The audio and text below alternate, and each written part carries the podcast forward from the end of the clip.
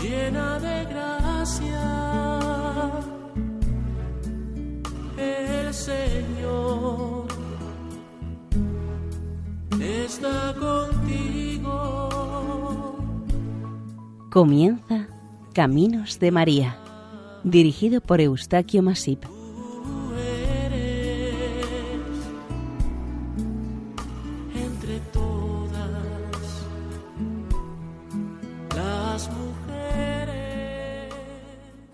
Sean bienvenidos a Caminos de María, un programa realizado por el equipo de Radio María en Castellón, Nuestra Señora del Lledó.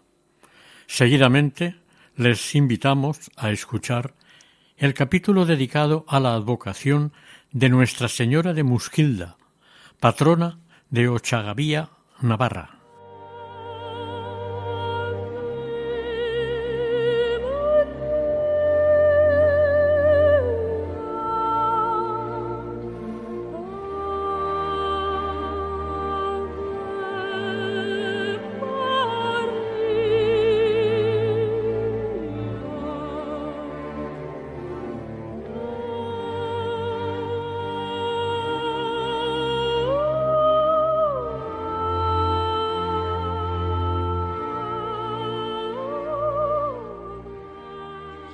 Noroeste de la comunidad foral de Navarra, limitando al norte con Francia, se halla la merindad de Sangüesa, la cual forma parte de la comarca de Roncal Salazar.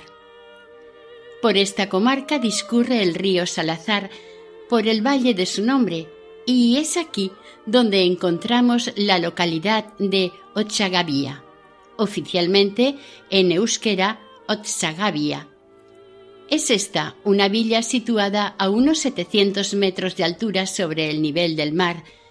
Dista de la capital, Pamplona, 85 kilómetros. El hermoso valle de Salazar, en el que está emplazada Zaraitzu en euskera, está rodeado por espacios naturales de singular belleza. El valle de Irati una de las reservas forestales mejor conservadas de Europa, el Valle de Roncal, el de Urraúl y el de Aezcoa.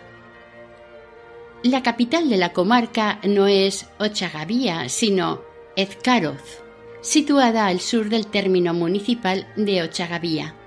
El término municipal de Ochagaviarra está recorrido de este a oeste en su parte norte por la sierra de Abodi. Los filólogos en general consideran que el nombre de Ochagavía es una palabra de origen vasco, pero entre otros motivos de tipo lingüístico hay un detalle que nos da a entender su relación con los lobos. En su escudo figura un lobo. En definitiva, y sintetizando, este topónimo vendría a ser nido de lobos o lo que es lo mismo, lobera. Para algunos autores, esta especial relación con los lobos es tan evidente porque hay que tener en cuenta que hasta mediados del siglo pasado los lobos abundaban en todo su término municipal. Existen varias opiniones más sobre el origen de este topónimo, pero lo que en realidad nos ofrece es que esta villa está ubicada en un magnífico paraje montañoso de abundantes aguas, una zona forestal o bosque que es bellísimo, sobre todo en el otoño. Queda rodeado el valle por varias cumbres superiores a los mil metros de altura, destacando hacia el noroeste de todas ellas el monte Ori con sus dos mil dieciocho metros y por encima de todo esto sus gentes por su amabilidad y acogida. Sin embargo, popularmente la historia del nombre de esta villa quedó relacionada con el momento en que los franceses ocuparon este país a finales del siglo XVIII. Pero la verdad es otra. En primer lugar, en cuanto al origen francés, no puede ser cierto porque estos, en su ocupación en el año 1794, asaltaron y arrasaron los territorios por donde pasaban. Lo que sí es cierto es que destruyeron y quemaron muchas casas de esta villa, incluida la ermita de San Martín. Se cuenta que únicamente quedaron en pie ocho casas, y esta circunstancia fue la que le dio nombre al pueblo. Pero esta historia no es posible entenderla de esta manera, porque en un documento fechado en 1284 ya figuraba la existencia de una localidad de nombre Oxagavia. Hay que hacer notar que los invasores franceses respetaron excepcionalmente la ermita de la Virgen de Musquilla, pero sin conocerse los motivos verdaderos, siendo sabedores los invasores de que a pie estaba a menos de una hora de la villa. Por otra parte, lingüísticamente el nombre Musquilla viene del vasco musquil, es decir, montón de piedra. Aunque con este mismo nombre también se designan a los morcueros o montones de piedra que pueden tener varios orígenes restos de tumultos dolménicos, ruinas de antiguas edificaciones, simples montones de piedras recogidas del campo y cabrían incluirse ciertas supersticiones o tradiciones ancestrales de carácter mágico o religioso. Lo importante es que a mediados del siglo XIX la villa ya estaba recuperada, reconstruida y habitada en el mismo sitio y por los descendientes de sus habitantes naturales, los de siempre. Sí se contó con una novedad. Las techumbres tradicionales de madera de las casas las sustituyeron por tejas. Los habitantes de esta villa, los ochaguiarras u ochagarrianos, se dedicaron laboralmente en su mayor parte desde la Edad Media a la agricultura y a la ganadería tan propia de Euskal Herria. Por su clima extremo de fríos y nevadas en invierno, los pastores locales recurrieron e incorporaron la práctica de la ancestral trashumancia periódica con sus ganados, con lo cual bajaban los animales a la ribera de Navarra cerca del río Ebro en invierno para poder pastar y seguir con cierta normalidad vital. Con la llegada del mejor tiempo regresaban a su comarca norteña hasta el invierno siguiente. A medida que pasaron los años, sus habitantes también se inclinaron hacia la explotación forestal, pero lo hicieron de una manera controlada y muy equilibrada, aprovechándola generalmente para usos domésticos y la construcción de sus casas.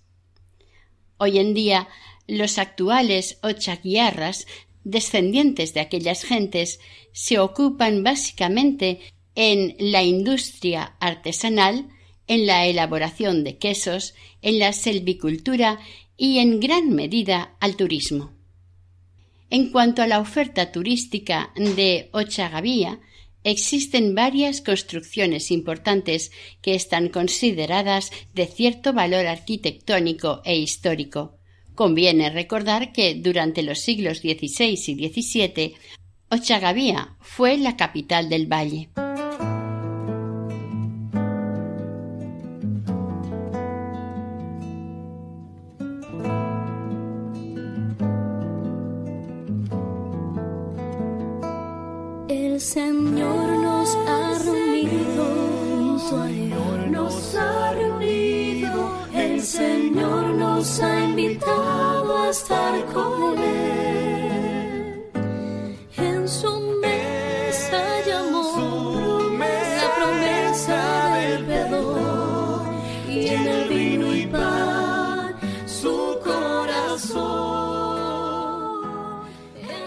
El visitante que desconoce esta villa, en su primera visita puede contemplar las siguientes construcciones notables. El crucero, a la entrada de la localidad, en el punto de confluencia de los ríos Zatoya y Arduña, que fue construido en el siglo XIV. Es destacable hacer saber que a partir de este punto se forma el río Salazar.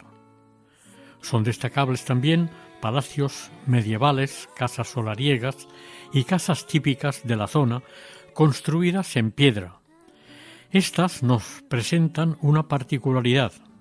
Están separadas por un espacio llamado Belena o Echecarte. Sobre el río Arduña existe un interesante puente medieval de piedra. La iglesia parroquial es el templo más importante de la villa. Está dedicado a San Juan Evangelista. Fue pausadamente construida entre los siglos XI y XVII. Para su construcción se buscó la parte más elevada de la localidad con una buena torre, a fin de que fuese fácilmente reconocible a los viajeros y visitantes. Para llegar a la parroquia hay que subir una pequeña cuesta hasta la escalinata que da acceso al templo. En su interior, lo más destacable, son los retablos, sobresaliendo el del altar mayor, dedicado a San Juan Evangelista. Es un retablo que lleva mucho tiempo el contemplarlo detenidamente, por los muchísimos y ricos detalles que lo forman. Además de este retablo, la iglesia cuenta con cinco retablos más. Entrando al templo a mano izquierda, el primer retablo está dedicado al Sagrado Corazón de Jesús. Este retablo es el más reciente. El segundo está dedicado a Santa Catalina y el tercero está junto al presbiterio y dedicado a la Virgen del Rosario. Entrando a la iglesia por la derecha, el primer retablo está dedicado a Santiago Apóstol. El segundo, también junto al presbiterio, dedicado a San Francisco Javier. Además de estos edificios expuestos, queda una original y bella ermita, dedicada a la advocación mariana de Nuestra Señora de Musquilda, patrona de Ochagavía en el Valle de Salazar. Según la tradición local, ese templo, desde el siglo XVII, tiene título de Basílica Menor. Se halla a unos cuatro kilómetros, al noreste de Ochagavía. Está encaramada sobre una cima alargada. Es una ermita dedicada a la Santísima Virgen María, y como la ermita está asentada en lo más alto de una montaña, conocida como Musquilda, la imagen de la Virgen que se venera en su interior se la conoce como Virgen de Musquilda. Es un caso más en el que la Virgen adopta el nombre del lugar en que es hallada.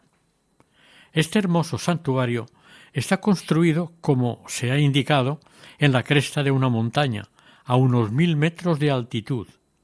Desde este lugar la Virgen parece estar vigilando y protegiendo la villa de Ochagavía y el valle de Salazar. Desde este santo lugar, el peregrino o el visitante puede contemplar un extraordinario y panorámico paisaje, tanto del valle como de todo el hermoso macizo montañoso que lo rodea, en cierto modo protegiéndolo.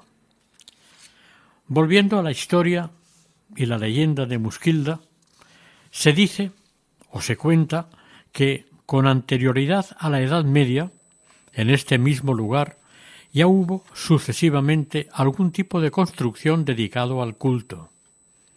Con cierta frecuencia, los primeros pueblos pobladores de este territorio, que más tarde fueron conquistados por el Imperio romano, tenían sus cultos en honor a sus dioses, en este caso eran tribus de vascones. Una característica de sus construcciones destinadas al culto era que las edificaban en la cima de algunos de sus montes y solían instalar los lugares para los sacrificios o altares junto a otras dependencias dedicadas a homenajear, agradecer o pedir a su dios o dioses, y, en muchas ocasiones, el culto era el resultado de tradiciones ancestrales dadas de entes mágicos.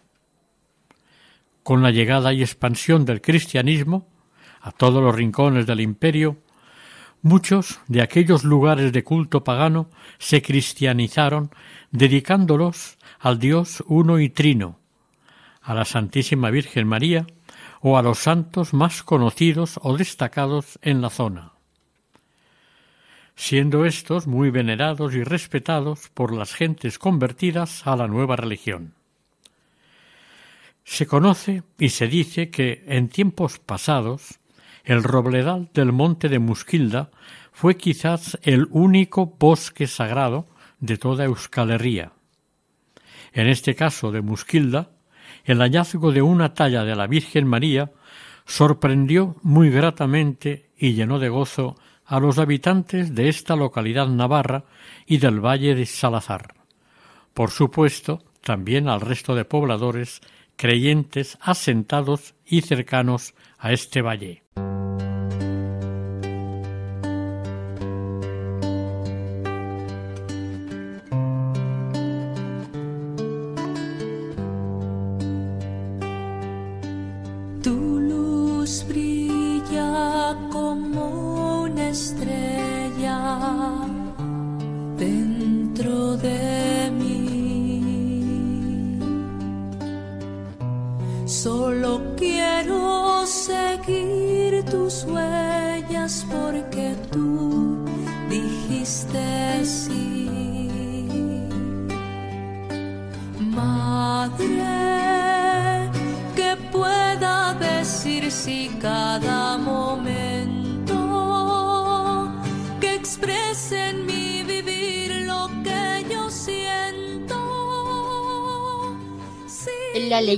Sobre cómo se inició esta advocación mariana es similar a muchas otras imágenes marianas que se veneran en el mundo cristiano. En este caso, los personajes que intervienen o participan en la historia no dejan de ser unos frecuentes y sencillos elementos, desde luego llenos de simbolismo, tradición y significado. Una imagen de la Virgen de madera pintada un humilde pastorcillo, un toro, un roble y los varios intentos de llevar la imagen al pueblo, pero que la cual regresaba misteriosamente una y otra vez a su lugar de origen. Esta narración podría ser aproximadamente de esta manera. Un pastorcillo de la casa de Asa, una familia noble de la localidad, se encontraba cuidando a sus animales que estaban pastando por los alrededores del actual santuario en el monte Musquilda. La actitud de uno de los toros llamó la atención al pastor porque vio que el animal estaba escarbando en el suelo a la sombra de un viejo roble. Ante la insistencia del animal, el joven se acercó para ver qué podía estar buscando el toro, y como no dejaba de escarbar, se acercó y le debió echar una mano con la idea de ver qué cosa podía haber enterrada. En un momento impreciso algo asomó entre las piedras y la tierra. Esto le intrigó al pastorcillo, y éste se afanó aún con más ganas en escarbar hasta el momento en que inesperadamente el toro se apartó del lugar. La sorpresa del pastor iba en aumento al ver que lo que estaba viendo y sacando parecía una pequeña figura humana. Una vez desenterrada la figura del suelo, desde su sencillez y con gran asombro, le pareció que podría ser una imagen de la Virgen. Con toda rapidez y cuidado se acercó hasta el pueblo para comunicar su hallazgo a las autoridades, especialmente al cura del lugar. Ambos subirían al lugar junto al roble, recogerían la imagen y juntos regresarían ilusionados a la villa. Una vez en el pueblo, pondrían la imagen en el interior de la iglesia y se marcharían a sus respectivas casas a esperar y descansar hasta la mañana siguiente. Como le era habitual, el cura párroco al amanecer iría a la iglesia a preparar todo lo necesario para el culto y demás actividades religiosas o litúrgicas del día. Pero al entrar y mirar donde habían puesto la pequeña imagen encontrada, vio que ésta no estaba. Él pensó que podían haberla robado o quizás alguien de confianza la hubiera guardado en un lugar más seguro. Sin esperar, fue a buscar al pastor a su casa, a preguntarle si sabía algo de la imagen, pero también se quedó totalmente sorprendido de su desaparición. Los dos salieron del pueblo en dirección al lugar en donde fue encontrada, y para su mayor alegría la hallaron en el mismo sitio en que fue vista al principio.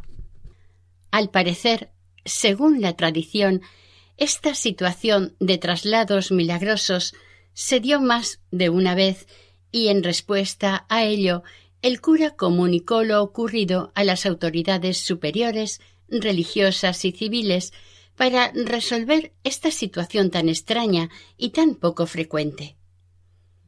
El carácter de extraordinario y sobrenatural de estos hechos hizo que, de manera unánime, las autoridades religiosas y las civiles se decidieran a construir una pequeña capilla para proteger la imagen, puesto que se entendió como un milagro, y ella, Nuestra Señora, expresó su voluntad de quedarse en su casa, en lo alto de la montaña de Musquilda. Existe una versión muy parecida en la que dice que el toro escarbaba en el suelo junto a un roble y el pastorcillo se acercó a ver qué buscaba el animal. Pero al agacharse y escarbar, el chico sacó una imagen de la Virgen. En ese preciso momento, el ganado que estaba guardando y pastando se dispersó tanto que se vio obligado a recogerlo de nuevo, mientras la imagen hallada quedó abandonada en el suelo del campo.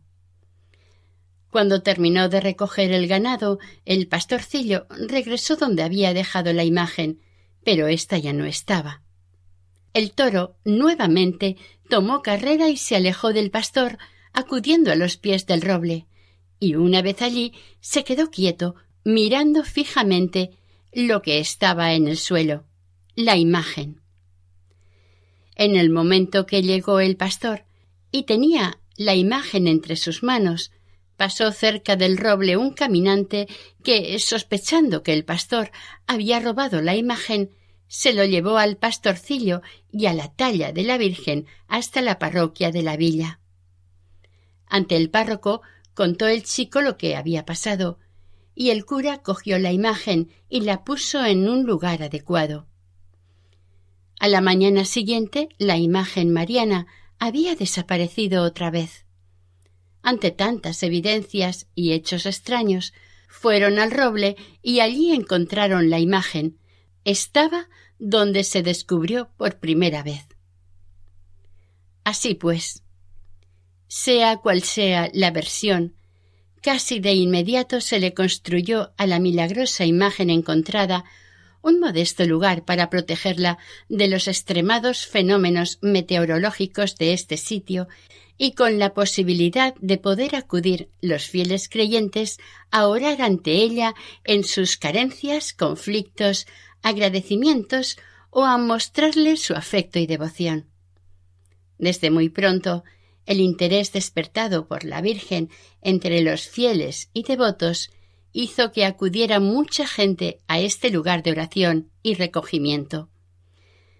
Probablemente el origen de este santuario haya que situarlo todavía en tiempos del románico, pero los historiadores lo sitúan concretamente en el siglo XII, en tiempos del reinado del rey de Navarra, Sancho el Fuerte, 1194-1232.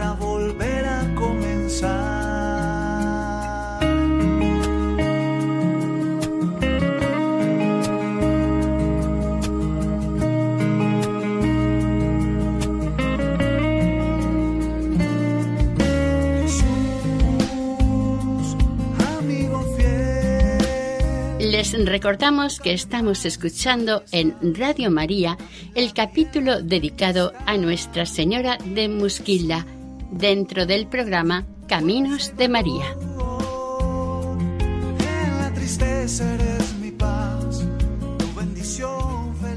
Cuando el visitante llega al Valle de Salazar y descubre en lo alto del mismo una construcción sobria y llamativa por su originalidad rematada por una torre de aguda punta señalando hacia el cielo, intuye sea una ermita y parece que le está diciendo Aquí estoy, esperándote, peregrino. Y el osado peregrino sube y se dirige hasta ella. Al llegar arriba, se ve que el conjunto de este santuario está formado por la ermita y la casa de Musquilda. Esta para el ermitaño y el capellán. El recinto queda rodeado por una pequeña muralla de piedra. Curiosamente, si se observa detenidamente la ermita, llaman la atención los materiales empleados en su construcción, y todavía más, de las curiosas reparaciones posteriores. Por ejemplo, la cubierta cónica de la torre está hecha de tejas de madera y en algunas partes de los nuevos remiendos Antiguamente podían verse pequeños trozos de madera haciendo la función de tejas. Es un templo, como se ha dicho anteriormente, de origen románico, pero construido con las características, estilo y materiales típicos y originales de esta comarca. El aspecto y la impresión que da al verlo este lugar por primera vez en la parte recayente a la fachada posterior de la casa del ermitaño y del cura es la de un típico caserío. El peregrino, antes de llegar al santuario o ermita, cerca del camino puede ver las ruinas de la ermita de Santa Cruz. En una esplanada, la cruz gótica de Arrichurría, luego un humilladero y finalmente el crucero, conocido como el Pilar un prisma de base cuadrada, hecho de piedra labrada, de unos cuatro metros de alto, que en la parte de enfrente tiene una hornacina enrejada, conteniendo en su interior una pequeña imagen de la Virgen de Musquilda. Al pararse el viajero o peregrino enfrente de este crucero, puede leer una inscripción grabada en la piedra que dice así La villa de Ochagavía hizo hacer este pilar. Año 1654. Jesús María. Según cuenta la tradición, en el interior de este pilar se halla parte de los restos del viejo roble en el que, a su sombra, encontró la imagen de la Virgen el pastorcillo de Casa Asa. Es necesario informar al visitante que a menos de un kilómetro del santuario, en tiempos pasados, existió la fuente de Musquilda. Fue un manantial de preciada y fresca agua. Al viajero le llama la atención un estrecho camino en el que se ven las estaciones del Vía Crucis. Este camino tiene su origen en la puerta de la iglesia de San Juan, de Ochagavía. Según se cuenta, el Vía Crucis, se hizo a mediados del siglo XVII y a través de los años se le iban añadiendo detalles, pero la reforma más importante se efectuó en 1926. Fue obra de José Cruz de Echeverría. La distancia de la villa al crucero, en cuesta, apenas llega a los dos kilómetros. Seguidamente, aún en el exterior del conjunto de edificios que forman el santuario, tras sobrepasar el muro de piedra que lo rodea, el caminante se dirige hacia la iglesia del santuario. En esta destacan sus sobrios contrafuertes en los muros laterales del exterior, hechos de forma que refuercen los muros dejando libre más espacio en su interior. Pero la más típica y llamativa visión de este santuario la da su curiosa torre. Es una torre de base cuadrangular, rematada con una estilizada y armónica cubierta cónica, realizada con tablillas de madera, siguiendo la costumbre muy propia de las construcciones tradicionales de la comarca. Para acceder a esta ermita dentro del recinto puede hacerse por dos notables puertas, una a poniente, fechada en 1671, según consta sobre la propia puerta, la otra, abierta a mediodía, es la principal. Esta es románica. Tiene cuatro arquivoltas sostenidas por pilastras lisas. La puerta es de madera y está labrada, tallada y decorada con grandes flores. El interior de este templo tiene planta rectangular. Consta de tres naves. La central tiene bóveda de cañón y las dos laterales están cubiertas con un cuarto de bóveda. Seis gruesas columnas de base cilíndrica sostienen las techumbres de las tres naves. Entre columna y columna, unos grandes arcos separan las naves laterales de la nave central. El presbiterio está separado de la nave central por una reja artística de hierro forjado, realizada en el siglo XV. Al mismo tiempo que protege el presbiterio, también protege la imagen de la Virgen. A ambos lados del presbiterio pueden contemplarse cuatro cuadros de la escuela flamenca, en los que se ven las escenas de la Anunciación del Ángel, la visitación a Isabel, la prima de la Virgen, la Sagrada Familia y los desposorios de Nuestra Señora. Encima de la puerta de la sacristía hubo una inscripción de la época romana casi ilegible, SPQR. Al parecer, y según esta inscripción, en este lugar hubo algún edificio construido por los romanos que fue destruido con el paso de los años, desconociéndose la causa. Lo que sí se sabe es que piedras de aquel tiempo se utilizaron en construcciones de iglesias, palacios y casas particulares en varias localidades de los alrededores de este santuario.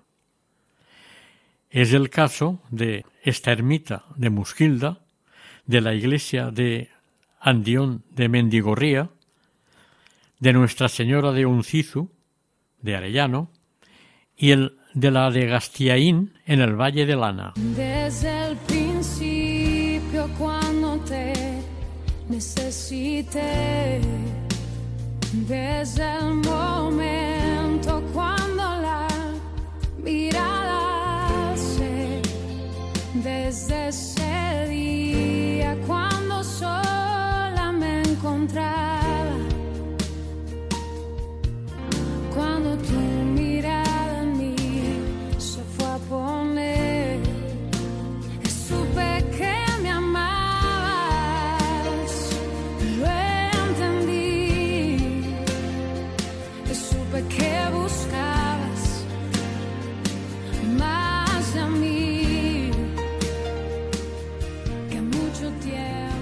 La sacristía está adosada a la parte de atrás de la cabecera del templo, por detrás del retablo. Esta estancia ha sufrido diversas reformas a través de las épocas, acondicionándola para su mejor uso, sobre todo en el siglo XVII. En la parte superior del primer tramo de la nave de este templo pueden verse varias pinturas murales que decoran y cubren su parte alta, tanto sobre el lado del Evangelio como sobre el lado de la epístola. Son unos medallones con cornucopia que contiene cada uno de ellos la imagen de santos conocidos relacionados con las sagradas escrituras o con la historia de la Iglesia.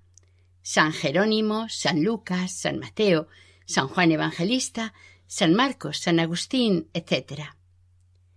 En una de las naves laterales puede admirarse un antiguo y bellísimo Cristo crucificado enmarcado sobre fondo de pan de oro. En la cabecera del templo, lo más destacable sin duda es el precioso retablo del altar mayor, que, según consta en una inscripción, se realizó en el año 1642. El retablo consta de tres calles y dos alturas.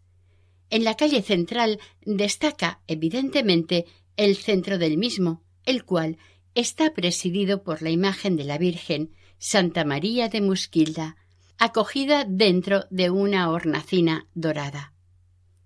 En la parte alta de la calle central y sobre la hornacina de la Virgen puede contemplarse un gran cuadro representando la Asunción de Nuestra Señora, además un crucificado. Debajo de la hornacina de la Virgen hay un gran ramo de flores blancas y debajo de éste puede verse y visitarse el sagrario del templo.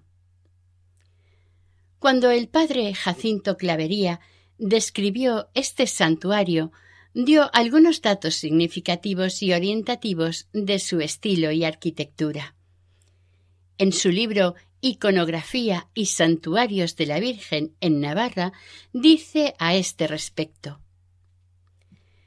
De estilo románico, lleva estampada la divisa propia de las obras arquitectónicas sanjuanistas, recordándonos la fábrica de la parroquia de Aibar, de Santa María de Sangüesa y otras. El mismo padre Clavería opina en su escrito que este santuario prestaba ayuda y servicio a los peregrinos que se dirigían a Compostela. También aclara la imagen de Musquilda es un precioso ejemplar de estilo románico y, más aún, de transición. La imagen de la Virgen de Musquilda corresponde a una talla de madera policromada y dorada con pan de oro. Está datada entre los siglos XIV y XV de estilo románico tardío o de principio del gótico. Está perfectamente ubicada e iluminada en su hermosa hornacina. Esta imagen tiene sesenta centímetros de altura. Es una escultura sedente, de realeza. Su trono no tiene ni respaldos ni brazos. Es una imagen coronada desde el principio. El niño, sentado sobre la rodilla izquierda de la madre, no lleva corona. El niño tiene su manita derecha levantada en actitud de bendición y su manita izquierda la tiene apoyada sobre su rodilla sosteniendo un libro. Tanto la madre como el niño Jesús muestran en su cara sonrosada una alegre sonrisa, con cierta complicidad. Sus miradas van dirigidas al frente, perdiéndose en el horizonte. La Virgen, con su mano derecha, sostiene una flor y su mano izquierda la apoya suavemente sobre el hombro izquierdo del niño Jesús, al que protege. Las vestiduras de ambas imágenes son de túnica para el niño y túnica, velo y manto para Nuestra Señora. Los pies de esta imagen mariana, un gran ramillete de flores blancas cubre y decora permanentemente la base de la imagen. Para llegar a este magnífico santuario puede hacerse en vehículo o a pie. La ida y vuelta al santuario a pie tiene la ventaja de la más completa tranquilidad, del disfrute del paisaje y de lo agradable que resulta un paseo por el monte. El camino sale de la parte alta de la villa, por detrás de la iglesia hay una calle empinada y al final de esta hay un sendero, señalizado en verde y blanco, que indica el trayecto al caminante.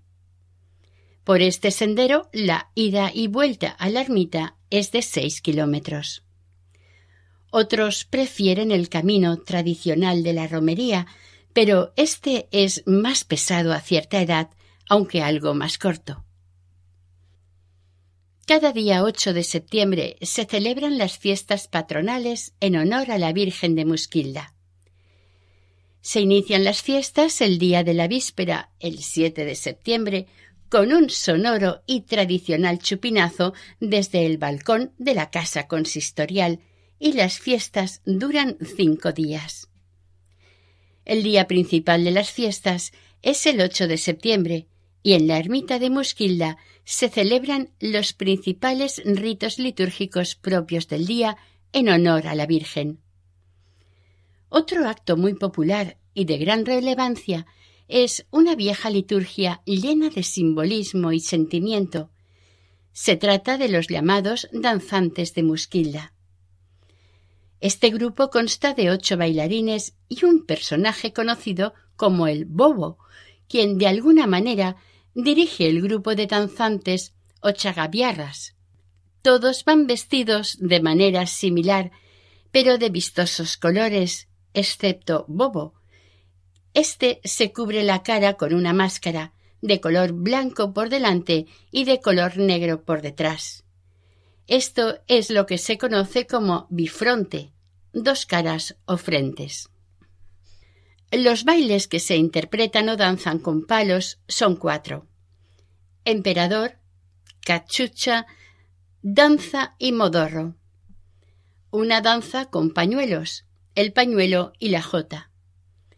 A estos bailes se añaden los pasacalles, que son para el acompañamiento de las autoridades en sus trayectos y en la procesión de la Virgen. Estas danzas son tradicionales y se realizan desde el siglo XVII. En la víspera de la fiesta, los grupos de danzantes participantes, vestidos sus componentes con trajes típicos de Salacenco, acuden de visita a la casa del mayordomo de turno del patronato merelego de Musquilda. Este personaje tan singular es el que se encarga del mantenimiento del santuario y de sus bienes, y los danzantes le acompañan desde casa hasta la iglesia, donde se canta una salve a Nuestra Señora. Más tarde, en la plaza de la Blancoa, bailan todos los grupos su repertorio de danzas. Durante todo el año, varias romerías tradicionales más citan a los vecinos de la villa durante todo el año.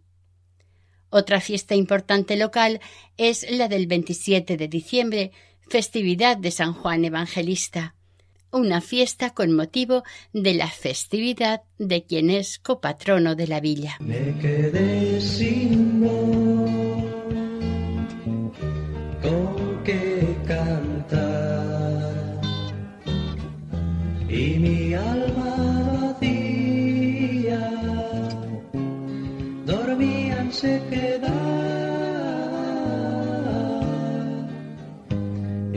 Pensé para mí. Me pondré en sus manos,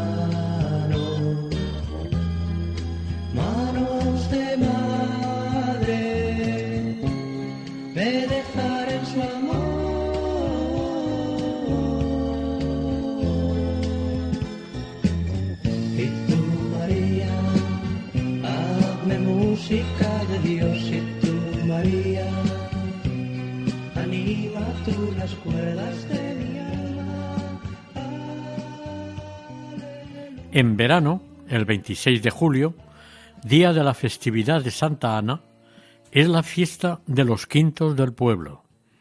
Estos organizan las fiestas durante tres días y entre los actos festivos se cumple también con una romería a la ermita, concurrida especialmente por la juventud local y mucha vecinal. A los romeros asistentes se les obsequia con vino y pan. Por San Jorge, el día 23 de abril, también hay una romería. El 3 de mayo se vuelve a ir en romería a Musquilda, por la Santa Cruz. En la romería del 15 de agosto se presenta al nuevo mayordomo del patronato, El resto del año son muchos los romeros que acuden a Musquilda, solos o en grupos más o menos numerosos, a venerar a Santa María de Musquilda con gran devoción y respeto. En la villa de Ochagavía existe, como se ha citado con anterioridad, un ente importante en las celebraciones de fiestas y de atención a la ermita, con plena dedicación en todos los sentidos a la Virgen. Este grupo de fieles devotos es el patronato Mere Lego de Nuestra Señora de Musquilda.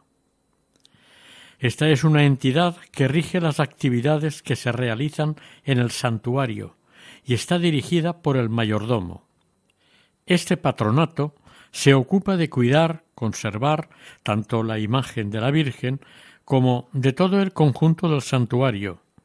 Al mismo tiempo se ocupa de mantener y conservar todos los bienes de la Virgen, donados por los devotos a través de su historia y en agradecimiento a sus gracias concedidas. El origen de este patronato es antiquísimo, se calcula de principio del siglo XVI, pero quizá hubo alguna cofradía o hermandad anterior.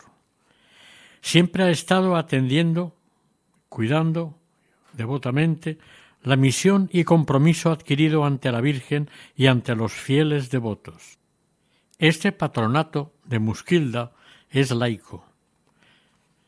En el siglo XVII tuvo problemas con la jerarquía eclesiástica sobre el dominio de este santuario, porque al auge y a las mejoras económicas que daba el mismo, el obispo quiso que se revisaran las cuentas, a lo que el patronato se opuso rotundamente. Por esta oposición, los miembros del patronato fueron excomulgados, pero también los habitantes de Ochagavía fueron atemorizados y amenazados con sufrir el mismo castigo. El patronato está compuesto por el mayordomo, el ayuntamiento, un secretario y el párroco de la villa. Además se cuenta desde el principio con la cherora, una mujer de entre las del pueblo que se encarga de mantener que la ermita esté siempre en las mejores condiciones de limpieza y aseo. Así pues, este patronato, la ermita y el sacerdote encargado de la vida de este santuario no se han librado en sus muchos años de existencia de esta advocación de tener problemas judiciales, o bien por malos entendidos, o por ilegalidades y sus abusos. Un ejemplo, entre otros, de estos problemas con las leyes ocurrió en el año 1596, a causa de la cheroría del santuario, o lo que sería lo mismo, la cuidadora en lo correspondiente a la limpieza y el orden en el interior y el exterior del santuario. La señora Juana Chacón, cherora de la ermita en ese momento, se querelló contra el vicario, el abad y los regidores de Ochagavía porque ella había llegado tres años atrás con su tía Ana de Alzate y Urtubia. Cuando falleció la tía, quiso continuar con la cheroría, pero la echaron y pusieron a otra persona. Destinaron para esta función a María Juana de la Bari. Los del patronato y los regidores alegaron que Juana Chacón había llegado a la villa como criada, cuando aún era moza, y no había cumplido los veinte años. Además, resultaba que era extranjera de ultrapuertos, de más allá de las costas peninsulares. Al año siguiente había tres cheroras, pero se desconoce cómo quedaron. Existía en aquel final del siglo XVII una preceptoría en la que se impartían estudios de los primeros cursos para empezar la carrera eclesiástica, a manera de seminario menor, cada uno de los estudiantes tenía que aportar los alimentos para su sustento. Cuando llegaba el jueves se daba descanso y se les permitía bajar al pueblo. Esta preceptoría se estuvo manteniendo hasta finales del siglo pasado. De finales del siglo XVII es la Casa de Musquilda, un gran edificio rectangular, amplio, bien situado, frente a la puerta principal de la iglesia, y que dispone de algunas comodidades de la vida moderna. En la actualidad se dedica a exposiciones permanentes o itinerantes, aportando un motivo más de interés para acercarse a este santuario. En esta casa existe una amplia sala donde se celebran las sesiones del patronato. En un gran pergamino aparece una lista nominal de los mayordomos habidos desde el año 1795 hasta la actualidad. En la planta baja hubo una sala en la que descansaban los peregrinos. En 1794 la casa fue quemada por las tropas francesas y en 1797 se terminó su restauración con la ayuda personal y económica de los ciudadanos de Ochagavía. A punto de finalizar el verano, los ochagaviarras, tanto los que viven en la villa como los que viven lejos de Ochagavía, sienten la necesidad desde su corazón de honrar y demostrarle su amor filial a la Virgen de Musquilda, su Santísima Madre en el cielo y amantísima protectora de estos hijos que viven en el Valle de Salazar, o la evocan desde los lugares más apartados del monte de Musquilda.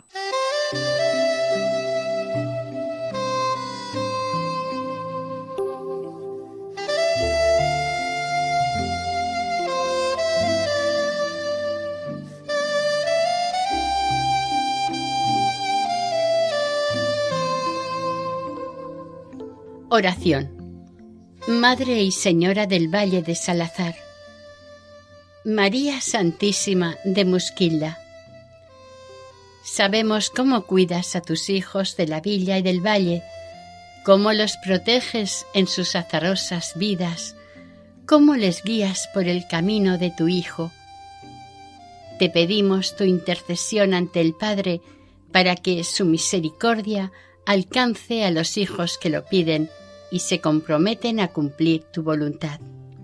Gloria al Padre y al Hijo y al Espíritu Santo, como era en un principio, ahora y siempre, así sea. Cuánto he esperado este momento. Cuánto he esperado que estuvieras así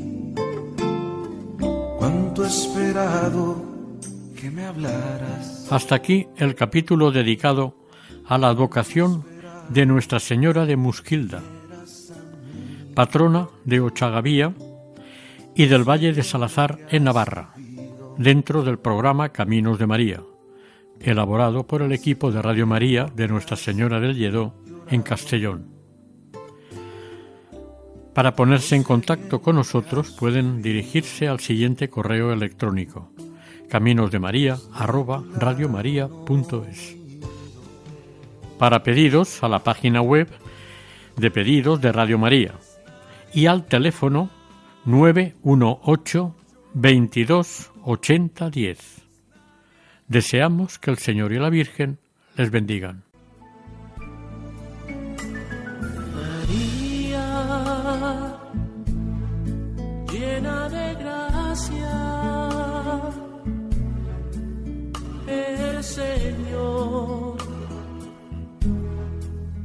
Está contigo.